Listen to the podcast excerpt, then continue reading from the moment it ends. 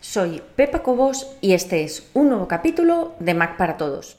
Hoy vamos a hablar sobre cómo firmar digitalmente y legalmente documentos a través de nuestro Mac de forma gratuita con Adobe Acrobat.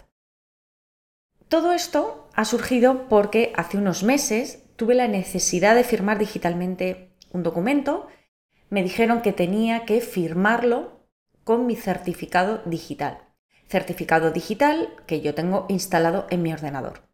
Cuando digo firmar, es verdad que cuando haces algo a través de Internet, rápidamente el ordenador reconoce que tienes un certificado digital instalado y te identifica, que es al final la finalidad del certificado, te identifica y te muestra una información determinada.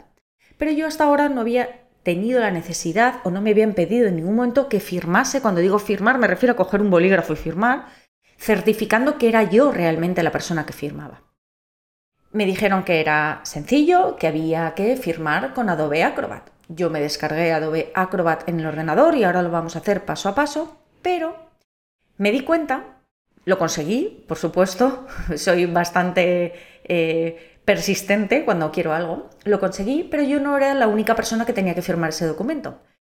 Y de repente me empezaron a llamar las demás personas que tenían que firmar y me dijeron, Pepa, es que hemos tenido que pagar para poder firmar. digo, ¿cómo que pagar si yo no he pagado nada? Sí, sí, porque no se puede firmar con, la, con el eh, eh, programa gratuito de Adobe y hay que pagar por la instalación del premium.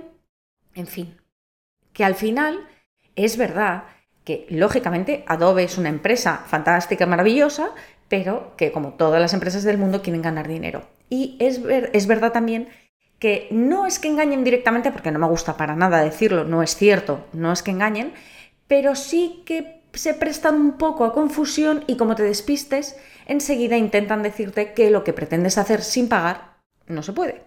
Así que vamos a ir paso a paso para ver cómo firmar digitalmente un documento, cómo enviar este documento certificado, avalado por el certificado digital que tienes instalado en tu Mac y vamos a ver también cómo afecta el hecho de tener instalado Adobe Acrobat Reader en tu Mac.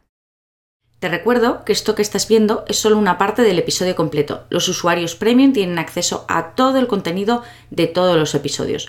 Puedes probar gratis durante dos días sin ningún compromiso y conseguir acceso a todos los capítulos de Mac para Todos. Solamente tienes que entrar en macparatodos.es barra prueba. Recuerda, macparatodos.es barra prueba.